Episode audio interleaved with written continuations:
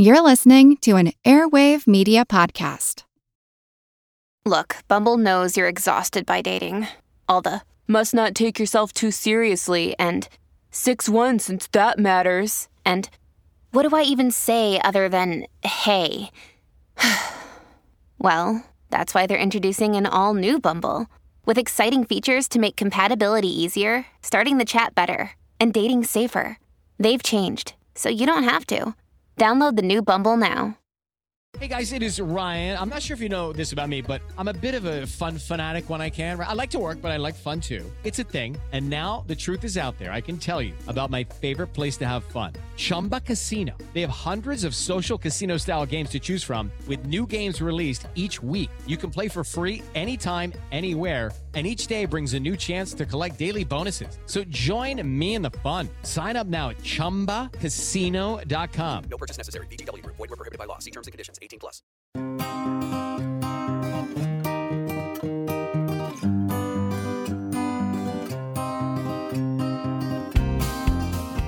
In the celebrated Bronx Zoo, there's an elephant named Happy.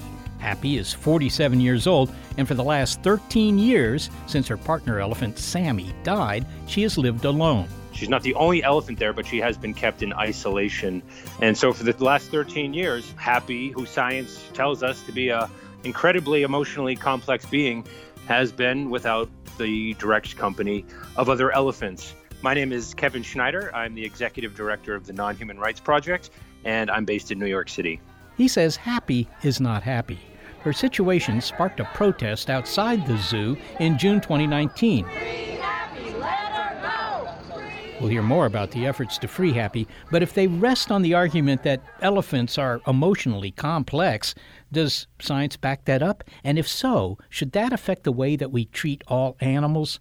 I'm Seth Shostak. I'm Molly Bentley. This is Big Picture Science, produced at the SETI Institute, where researchers investigate the nature and origin of life. The more we learn about non human animals, the closer their emotional lives appear to resemble our own. In this episode, the ethical implications of living in a world with laughing rats, grieving chimpanzees, and empathetic elephants. It's Animals Like Us.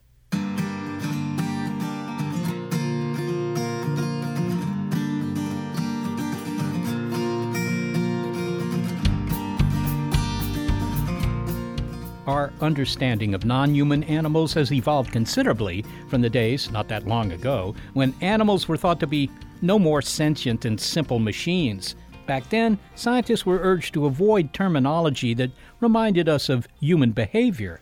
We were not allowed to talk about the emotions, and so we were supposed to describe everything in, in distant terms. Uh, so, for example, chimpanzees kiss each other, you have to call that mouth to mouth contact. Or if you tickle them and they laugh, you have to call that vocalized panting. But now it's looking like emotions are pervasive throughout the animal kingdom, and that the distance we deliberately put between us and other animals is getting harder to defend. In no relationship is that more true than the one that we share with our closest primate relatives, who we now know experience joy, sorrow, and even humor.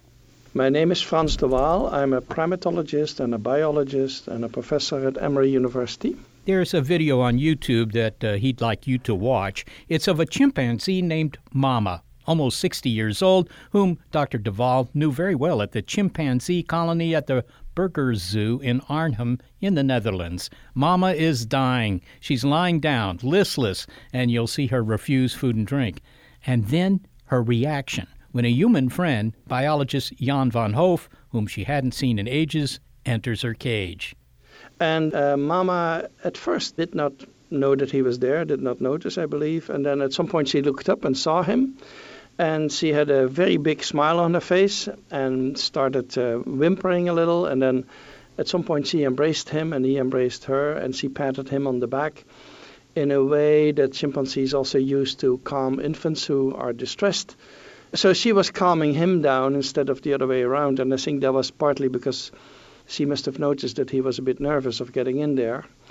For me, the, that encounter was very touching for sure, and many people were extremely touched by it.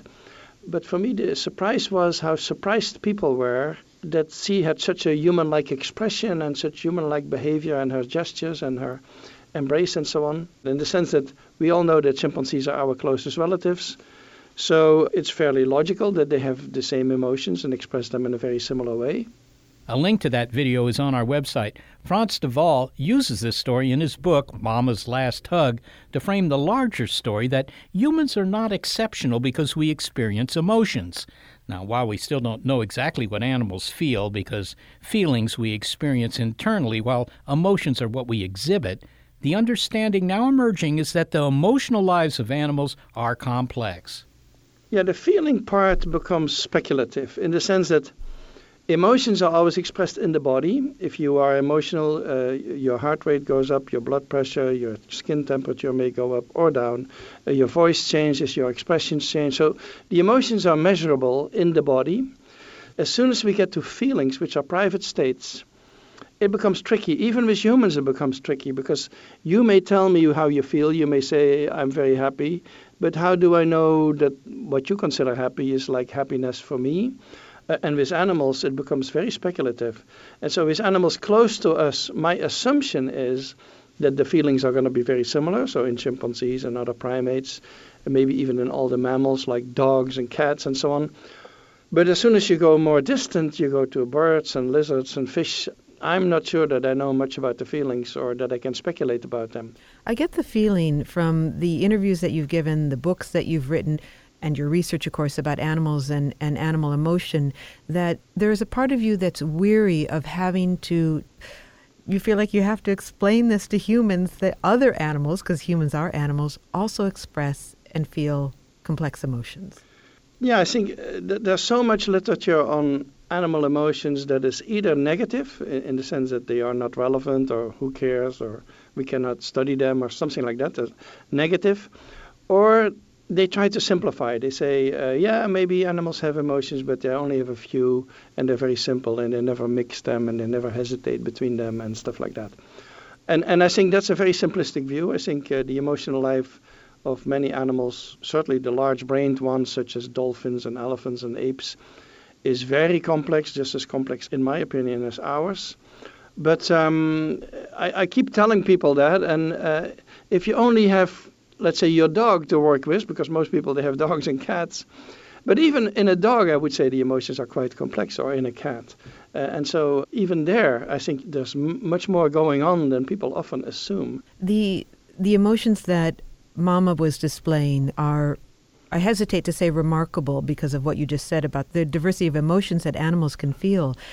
But you suggested that Mama was actually trying to console your colleague because she knew that she was sick and and that she was dying? Oh, that I don't know. I don't know if the apes know about their own death, which is really that's why when Jan van Hooff said his goodbyes to her, it's not sure that she saw this as a goodbye because I'm not sure she was aware that she was going to die. And so that's a puzzle that I have is that I do think the apes know when somebody else has died, and many animals, I think, they react to the deaths of others, and they, they understand that it's an irreversible process, and they grieve sometimes, or they remain attached, or they become depressed. Whether they know that they themselves one day will die, which we call the sense of mortality, uh, that is unknown to me. She, consoled Jan, I think, mostly because she must have seen from his behavior that he was a bit nervous uh, entering her night room which normally we never do, which is a, a, total exception that he made there. You just mentioned the sense of mortality, uh, which humans have about themselves. And this idea in, in apes that you write about is that they may not have that, but they may have a sense of finality. And that implies that they have some expectation about the future. Yeah. So they may have a sense of finality uh, for other individuals even other species for that matter. So they understand when something is dead. So, so let me give you a little anecdote. This was a group of bonobos who had found a very poisonous snake uh, in the forest. Um, this, this is in Africa. They were very scared of it and they were poking it with sticks and not getting too close to the snake until one uh, high ranking female uh, grabbed the tail of the snake and hit it multiple times against the ground until it was dead. Then the snake was dead, and all of a sudden the juveniles of the group Instead of being so careful with the snake, they picked it up and they draped it around their neck and they played with it. And it was as if they knew exactly what had happened and that they knew that this was an irreversible process. And that's what I mean with the sense of finality is that they have an understanding of death definitely in others. Uh, and so whether they have that for themselves, that's, that's the big question. Do chimpanzees exhibit the broad and the full complex spectrum of emotions that humans display? Uh, things like jealousy or embarrassment? Yeah, chimpanzees have all the expressions that we have because um, it used to be thought that humans had more muscles in the face than other species because we have more shades of emotions and we need to express all of them. Until uh, about five years ago, people analyzed the faces of chimpanzees post mortem and found that they have exactly the same number of muscles in the face as we do, and so they can they can express just as many sub- subtleties of emotions as we do. And I think they have all of them. And and so I mentioned in the book, of course, many examples. One that that I think is really interesting is that they have a sense of humor because I describe laughing and their laugh expression and their laughing sounds, which typically they make only when they are playing and tickling and wrestling, and it's, it's very physical. And actually, talking about physical, of, of the movies that chimpanzees like the most, slapstick movies are their favorites, which is also very physical humor. These emotions and this catalog of facial expressions is not limited to primates. There are catalogs of animal signals. These are called uh, ethnograms, I believe. And we have them for other animals, including rats. Mm-hmm. Can you describe for us some of the facial expressions of, of a rat? Well, it was always assumed that rats, the rodents in general, they have no facial expressions. And people made fun of that, that the rats don't have that. But now there is a study actually uh, that was done in Switzerland where they put rats in a situation where they can sit in a box, and on one side of the box is a picture of a rat who's in a fearful situation, has just smelt a cat, and the other one is of a relaxed rat. Two pictures. And they sit close to the relaxed rat picture. So they make a distinction. They can see in the face of the rat that something bad happened to them. These were just photographs of other rats, and they could tell they Yeah. could recognize in those photographs a rat that was fearful or a rat that was relaxed. Yes, it's truly remarkable. So they, they they may not have a whole lot of expressions. I don't know. This is fearful and maybe angry and maybe relaxed, but still they have some facial expressions. And there are of course species also outside the primates that have a lot of them. So for example, horses and zebras. The whole horse family there has an enormous amount of expressions, and, and recently people analyzed also the facial musculature of the horse, and that's um, very rich. And then there are, of course, the studies by uh, Jaak Panksepp, who uh, um, worked with rats all his life and did a lot of studies of the emotions in rats, and especially how the emotions are subcortical, so de- deep in the brain, deep inside the brain. And he started doing things like tickling rats. And so he would tickle his rats, and they produce um, supersonic sounds that you cannot hear. Um, but he, he had a machine to make them audible to us, and so you could hear these rats laughing in response to his tickling. And um, he also showed that they follow the hand. If you remove your hand, they keep following that hand, uh, showing that they really liked his activity, that that's a preferred activity for them. So he did these studies on laughing rats, uh, because I sometimes talk about laughing chimps, which is really not much of a stretch because the sounds are so similar to ours and the face is so similar. But in rats, people had never assumed that. All of this work has moral implications. So there was a time, let's say previous century, where animals were stimulus response machines, and that's what the behaviorists wanted us to believe. Uh, they're called behaviorists because they said we should only look at behavior, we should not assume internal states like feelings and thoughts and mental processes. We should just talk about behavior. And they presented animals like machines, and, and if that's the case, then you can do whatever you want with them. But now, if we're starting to think about animals as intelligent beings, that have cognitive processes very similar to us, that have emotions and maybe feelings very similar to us, we cannot treat them any way we want. We, we have to have a bit more respect for them. In response to the word anthropomorphism, um, you coined a word to suggest something that is more dangerous Anthropodenial. anthropodenial. What is anthropodenial? Well, it's it's the opposite of anthropomorphism. So as soon as we say something smart about animals, we say uh, they understand this or that. People say don't be anthropomorphic. Or you say my dog is jealous. They say don't be anthropomorphic, meaning you should not compare them with, with humans and use the same terminology. Anthropodenial is the opposite, is where people deny the connection between human and animal. They deny that we humans are animals. They want to sort of remove that connection. And anthropodenial is, in my opinion, a bigger problem than anthropomorphism in the sense that more people are afflicted by it. Especially in uh, in the university, we have whole departments like anthropology, philosophy, parts of psychology that are in anthropodenial and that try to deny the connections and try to depict humans as something really special. Humans are really different from all the rest. And for the biologists, this is hard to swallow because we humans, we, we are animals. We have brains very similar. There's nothing in our brain that you don't find in a monkey brain. Our brain is bigger. And, and so it is, that's an important observation. Our brain is bigger, so more powerful. That's an important part. But there's nothing new in our brain. And so we, we should not set up the, those differences. And I feel anthropodenial is the bigger problem of the two. Frans de Waal, thank you so much for speaking with us. It was really a pleasure. You're welcome. Frans de Waal is a primatologist, biologist, and professor at Emory University, and he's the author of Mama's Last Hug. One thing that comes up here is that you know the number of facial muscles is some some metric of how many different emotions you can display. But I like thinking about rat facial expressions. And Yes. that rats can see fear in other rats in images of other rats. Yes, and obviously they're tuned into something that's pretty subtle because you can look at a rat all day long and maybe not see any change in facial expression. What did you think about the favorite genre of comedy for chimps? Yeah, they prefer slapstick, right?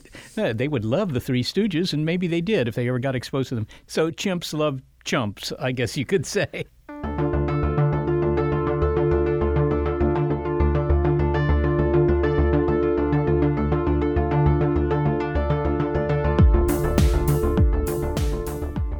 If non human animals can feel love, joy, sadness, fear, even exhibit a sense of humor, what implications does that have for how we treat them? I'm Peter Singer. I'm professor of bioethics at Princeton University.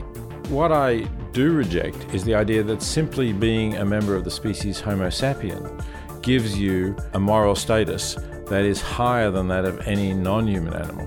He weighs in next. It's Animals Like Us on Big Picture Science.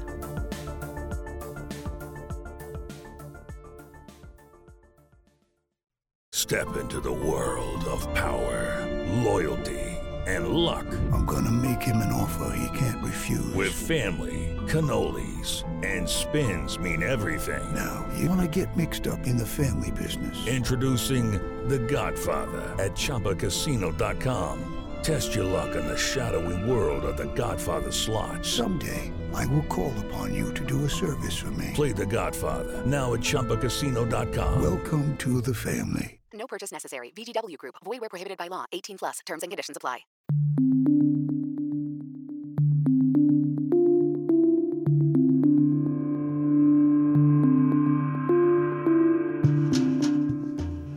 When bioethicist Peter Singer wrote Animal Liberation in 1975, taking on animal suffering as a serious philosophical issue, it radically changed the conversation about animals. It awakened people to the cruelty of factory farming and promoted veganism as one solution to animal exploitation. The book changed what people ate, what they wore, and is credited with sparking the animal rights movement. Still, Peter Singer wishes the book had done more. I hope that lots of people would read this book, that they would say, oh, what we're doing to animals is obviously wrong, and we've got to stop supporting this. So I'm going to stop eating animals, and I'm going to tell my friends, and then they're going to stop eating animals. And, and I thought we might really change that in the way that uh, slavery got outlawed, and we had a, a moral revolution against slavery. I thought the book just might trigger that kind of moral revolution against the exploitation of animals. And really, what it did is start a movement with a group of people who have that attitude, but that remains a minority group in this society. We're talking about the evidence for the complex emotional lives of other animals in this episode of Big Picture Science, and now the ethical ramifications of these discoveries. The early animal rights movement was built on the idea that we should prevent the physical suffering of animals. But how does the argument change when we add the possibility that they can experience emotional suffering and stress as well? Peter Singer is often described as the world's most influential living philosopher. best known for his work on animal welfare and global poverty. His ethical arguments draw from a philosophy called utilitarianism, which you can think of as a kind of ethical pragmatism. The measure of ethical behavior is whether it's doing the greatest good by maximizing the happiness and minimizing the suffering of living beings. And while Peter Singer does not hold that human rights are exactly the same as animal rights, if an animal is capable of suffering, then we shouldn't discount its pain just because it belongs to a different species. Certainly, knowing about their emotional lives complicates our relationship with them. Because if we thought that it was only physical pain that we needed to avoid inflicting on them, then it would be much simpler as to questions about how we confine them or keep them, whether alone or with their species. That would be much simpler. We really wouldn't have to worry about that. We would be say, oh, we're not inflicting physical pain on them. Yes, they're solitary and in a cage, but we've done enough. But I think once we recognize that they have emotional capacities, that they have emotional needs, then things change. And we can't just keep them solitary in a cage if they're a social animal. We can't keep them without stimulation and activity if they're an animal uh, who can become bored easily. So, yeah, it makes a big difference. Frans de Waal talks about not just the ability of animals to experience joy and fear and sorrow, but that uh, chimpanzees, for example, will console each other and even console their human caretakers in times of sorrow. This suggests that these animals have complex emotions, uh, in this case, empathy. So I'm wondering if the complexity of their emotional lives as well factors into the ethical debate. I think when you get that level of complexity, of relationship, of understanding of the emotions of others, really, a capacity to read other minds, really, I think it does start to change things. And we have to raise the question why are we treating these non human animals as if uh, they were just things? What's really differentiating humans from the non human animals here? So, why is it that we attribute a, a, lower moral status to them? Because it's starting to look as if, in many respects, they should be on the same footing as humans, not on a markedly inferior footing. Well, I wonder then if you could describe for us the world as you would like to see it, perhaps the world where animals were treated fairly or ethically. What would that world look like?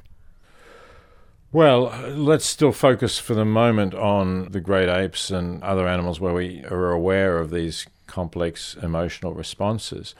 I think we would include them within the sphere of beings who have a moral status that means that there are certain things that we should not do to them or that we should not do to them except in extraordinary circumstances. So you might call it the community of beings of equal moral status. That's how we think of humans. We think of humans as having equal moral status in a fundamental way, that means that we can't just use them for our ends. We have to respect their ends and, and how they want to live and what they want to do.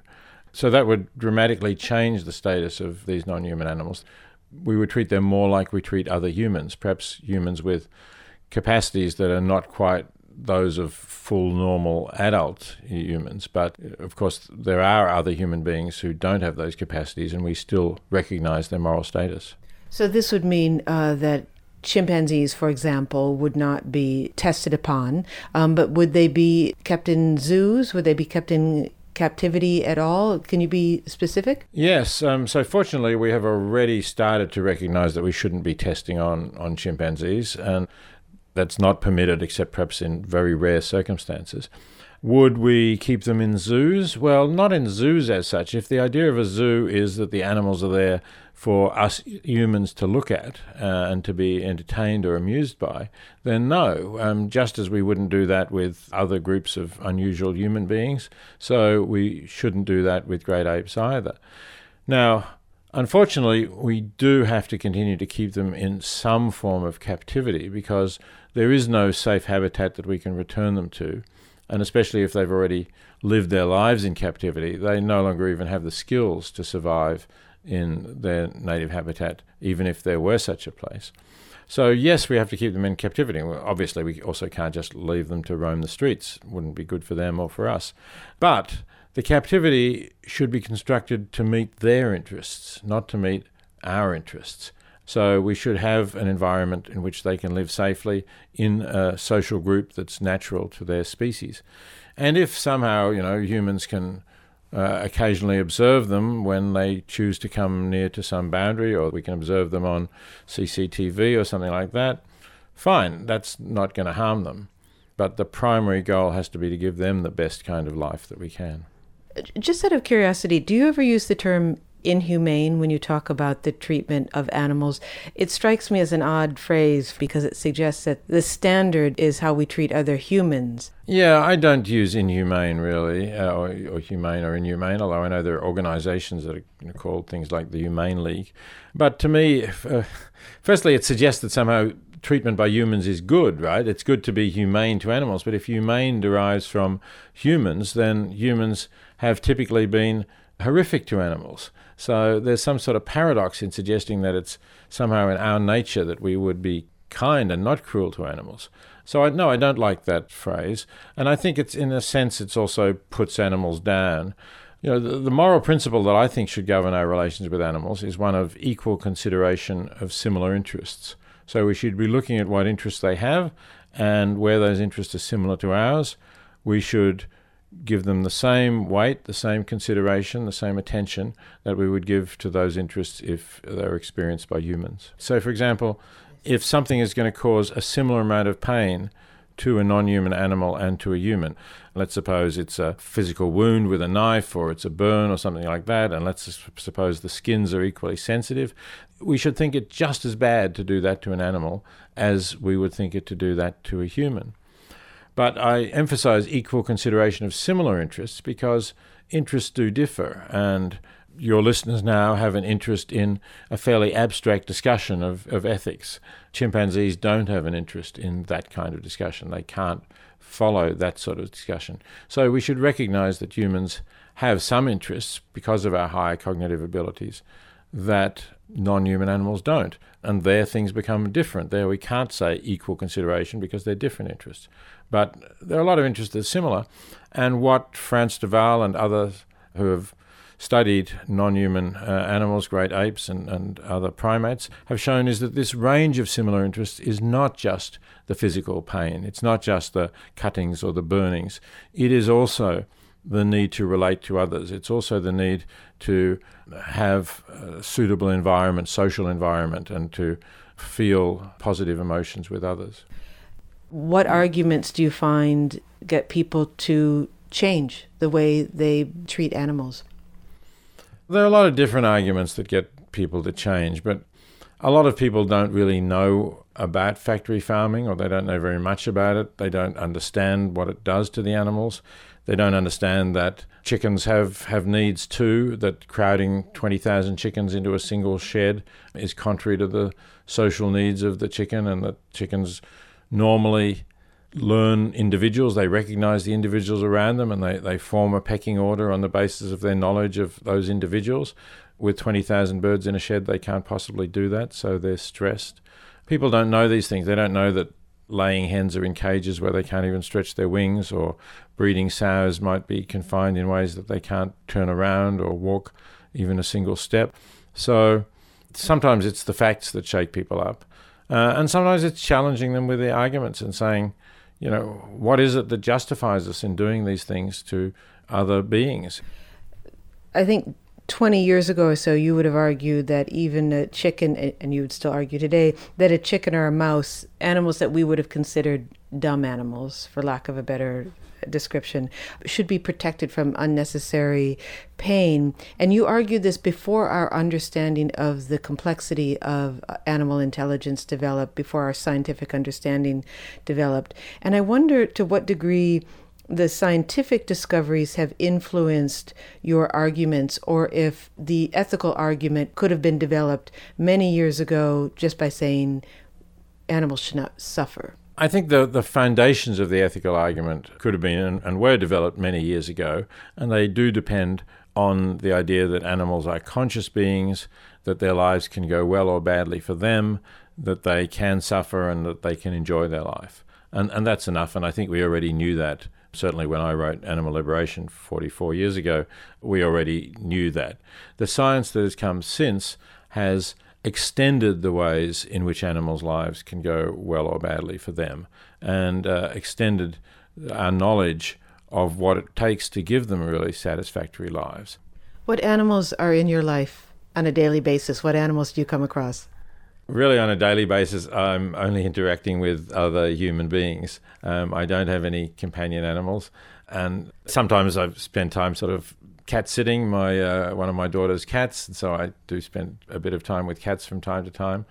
But I don't really consider myself an animal lover. I didn't get into this because I have strong uh, needs to be close to animals or to live with animals. I got into this because I learnt that the way we treat animals is simply one that can't ethically be justified. Well, finally, given what humans are doing to habitats and the role that humans are playing in driving species extinction, um, if you make the case that hurting one animal is a moral issue, or there are moral issues concerned with that, what are the moral ramifications then of driving an entire species to extinction? So, when you get on to questions about biodiversity and, and driving species into extinction, you really move to a different moral arena. I think we can easily consider the wrongs we do to individual animals. And there, as I've been saying, they're in some ways comparable to the wrongs we may do to other individual human beings. When we start to talk about driving a species into extinction, we're no longer talking about harming conscious individuals. What's different about driving a species into extinction is that there will never be any more of those particular individuals. And in that sense, the fact that the species gone extinct doesn't cause suffering uh, any more than killing an equivalent number of a more common species would. It's a loss for us and for our descendants who will never get to see those individuals again. It's almost like an act of vandalism to the planet that here are these unique creatures who have taken millions and millions of years to evolve. And within uh, a couple of hundred years of, of our industrialization, we get rid of them. And that's something that really should make us stop and reflect on what we're doing to the planet and to all the creatures on it. Peter Singer, thank you so much for speaking to us. Thank you, Molly. It's been a pleasure speaking to you. Peter Singer is a professor of bioethics at Princeton University.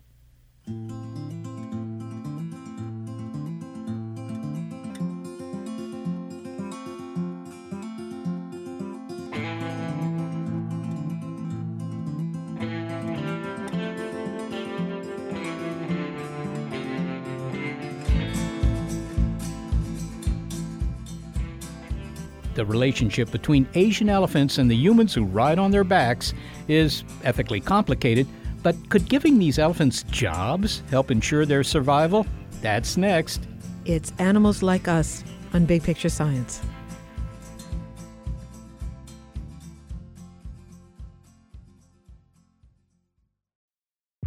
From the latest in artificial intelligence to new apps and business upgrades, the tech industry is always changing and growing.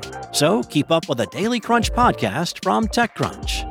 With new episodes released nearly every day, the Daily Crunch gives you a brief overview of the biggest tech headlines, and it's all delivered in around five minutes or less, so you can easily hear about the latest updates while trying some of those updates for yourself. Listen to the Daily Crunch now, wherever you get your podcasts. That's the Daily Crunch, wherever you get your podcasts.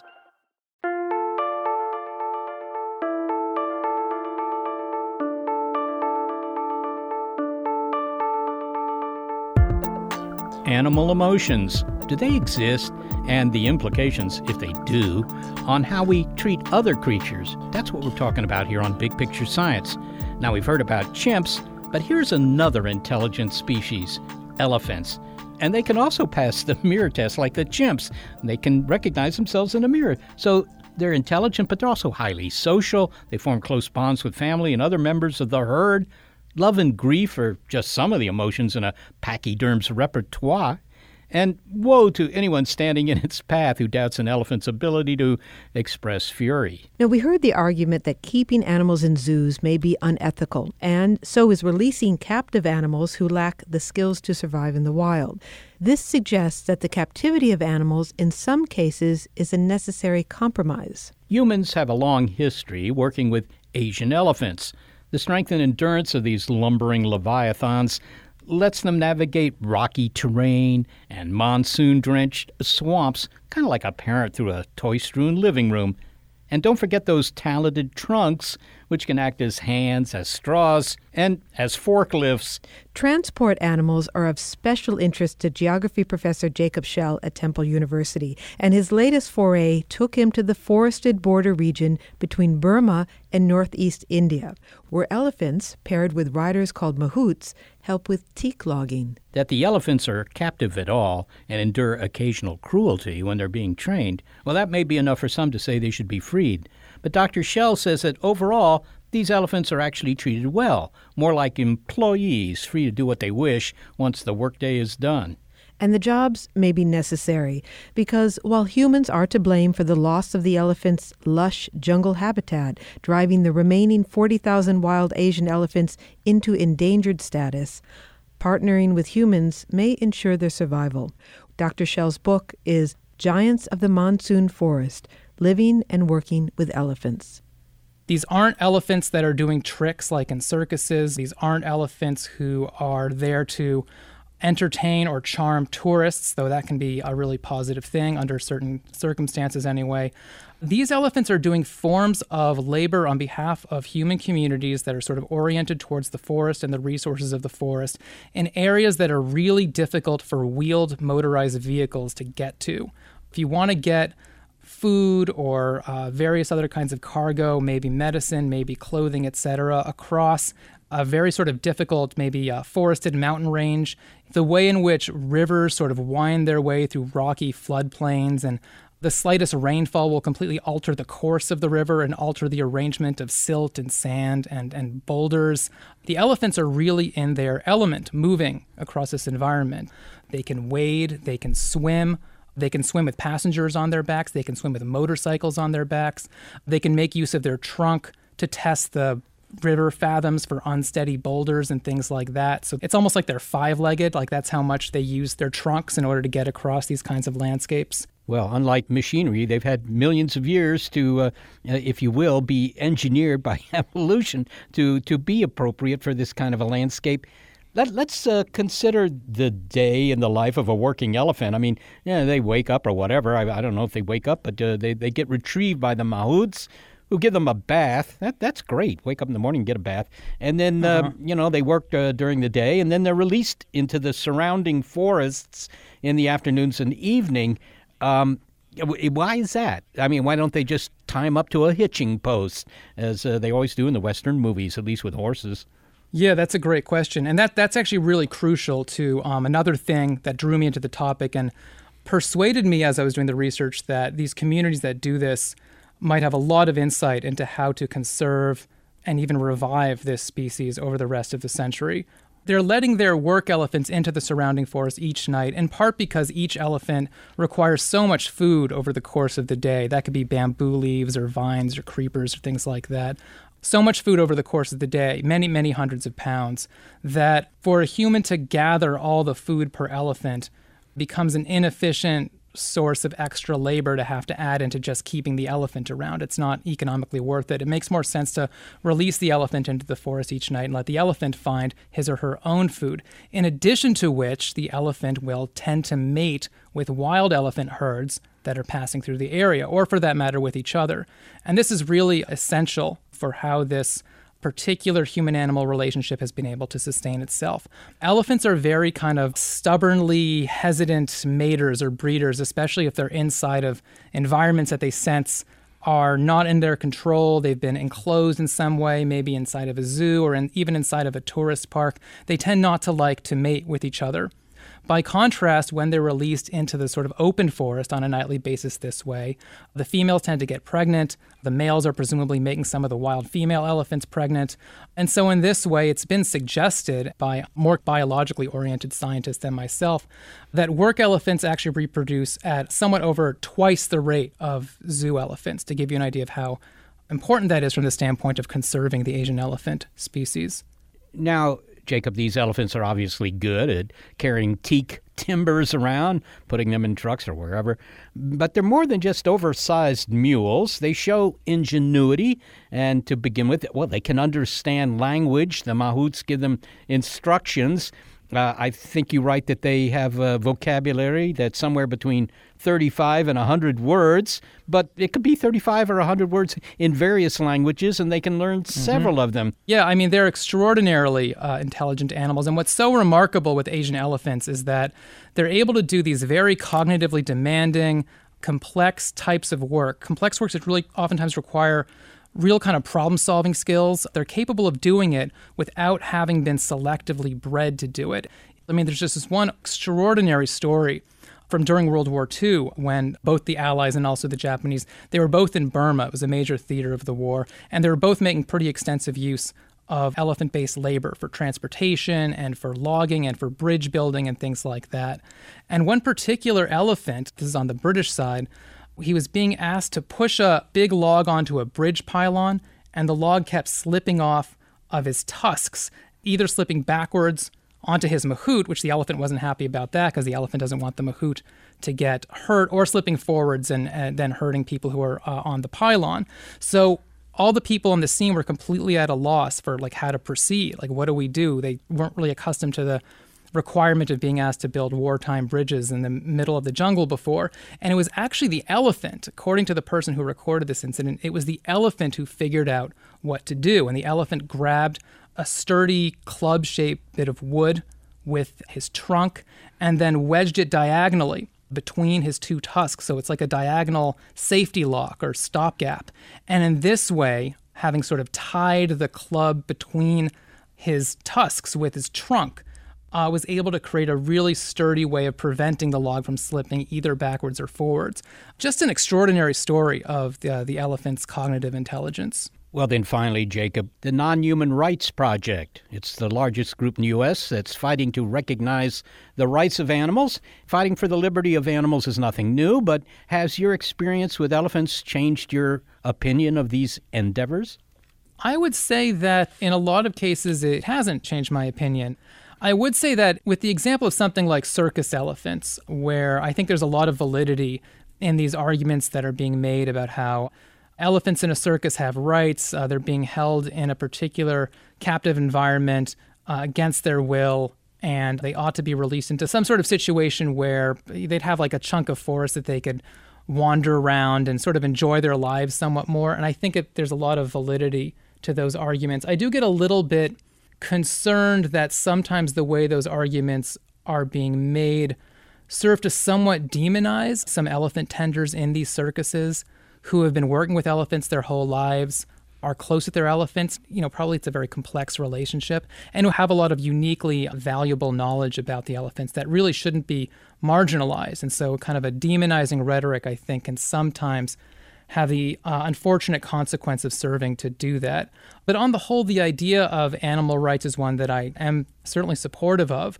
But I'm also supportive of the idea that endangered animal species, and the Asian elephants are certainly an example of that, there's as few as 40,000 left in the world, have a right to continue to exist past the end of this century.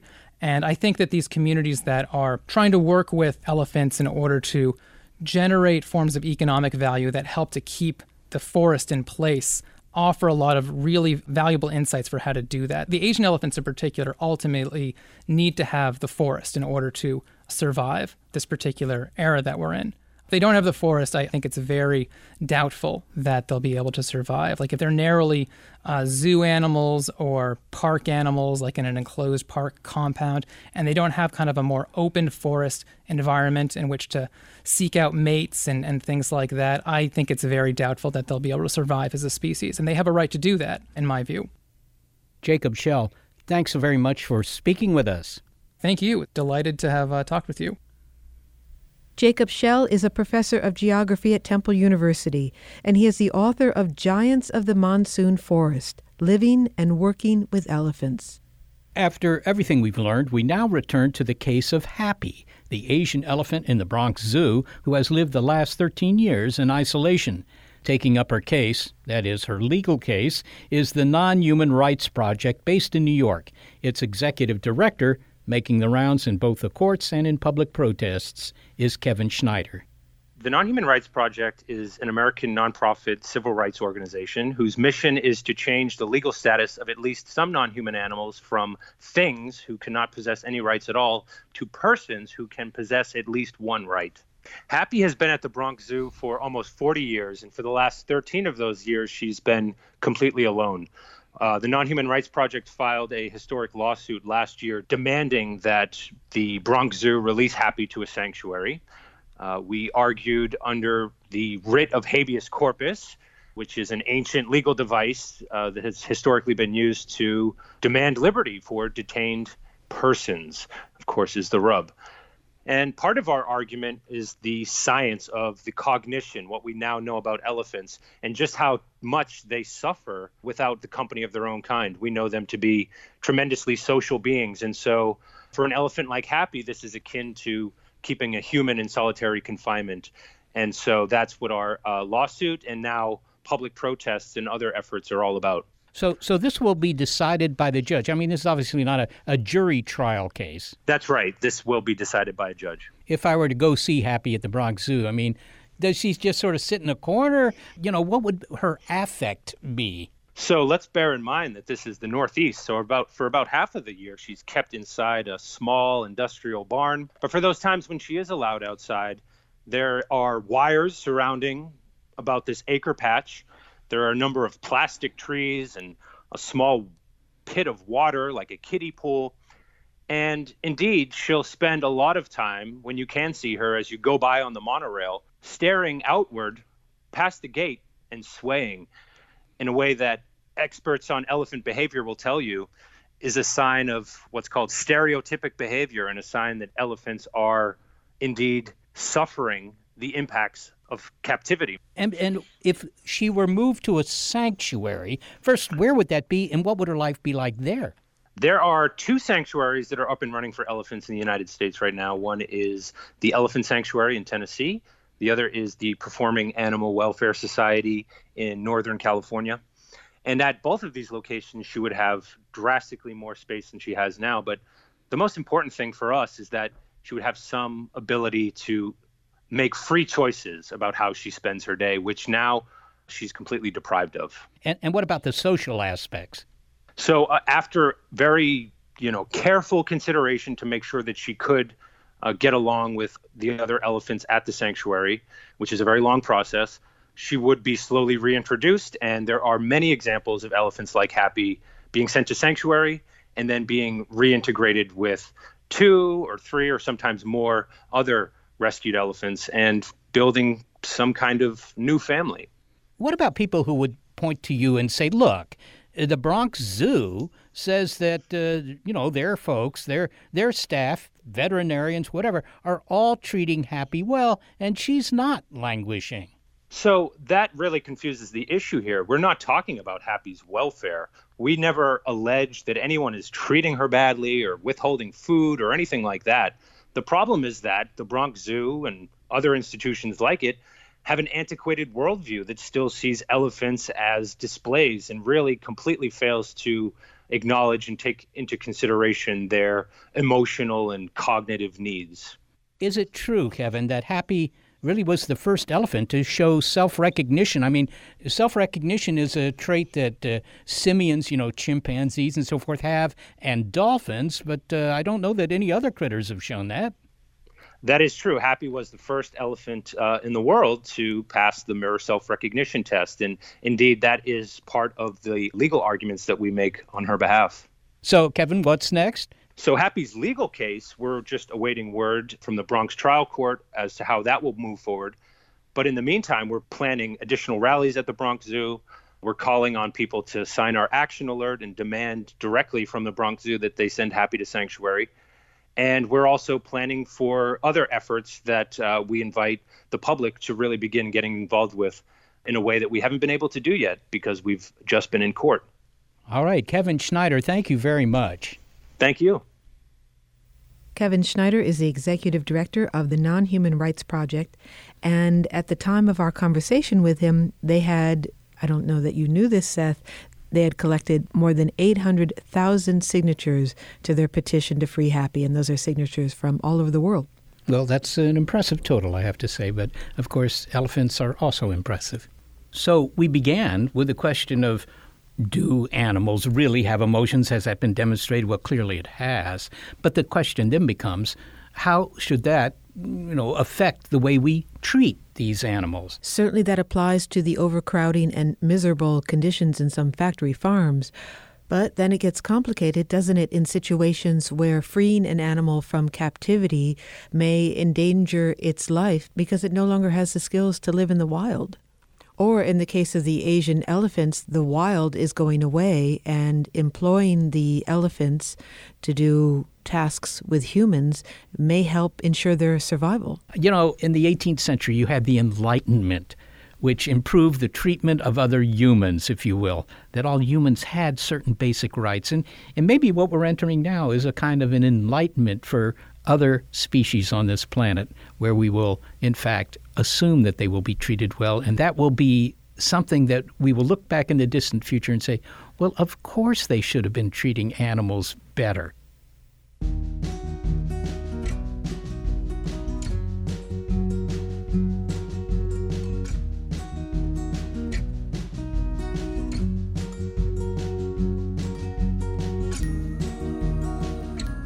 Thank you to all the human animals who made this show possible senior producer Gary Niederhoff, assistant producer Sarah Derwin, operations manager Barbara Vance. I am executive producer Molly Bentley. Thanks also to financial support from Rena Shulsky David and Sami David, and to the William K. Bowes Jr. Foundation. Big Picture Science is produced at the SETI Institute, a nonprofit education and research organization whose scientists study the origin and nature of life including the possibility of ancient lake beds on Mars. I'm the Institute's senior astronomer, Seth Shostak, and I occasionally do get emotional. And a big thanks also to our listeners. Your ears have been attuned to an episode of Big Picture Science that's called Animals Like Us. If you'd like to hear more Big Picture Science, well, you'll find past episodes in our archive at bigpicturescience.org, and our website also has links to the guests you heard. You may be listening to our radio show, but did you know we're also a podcast? And you can make sure you never miss an episode by subscribing to the By Side podcast on iTunes, Google Play, Stitcher, Spotify, iHeartRadio, Pandora, Radio.com, or Himalaya.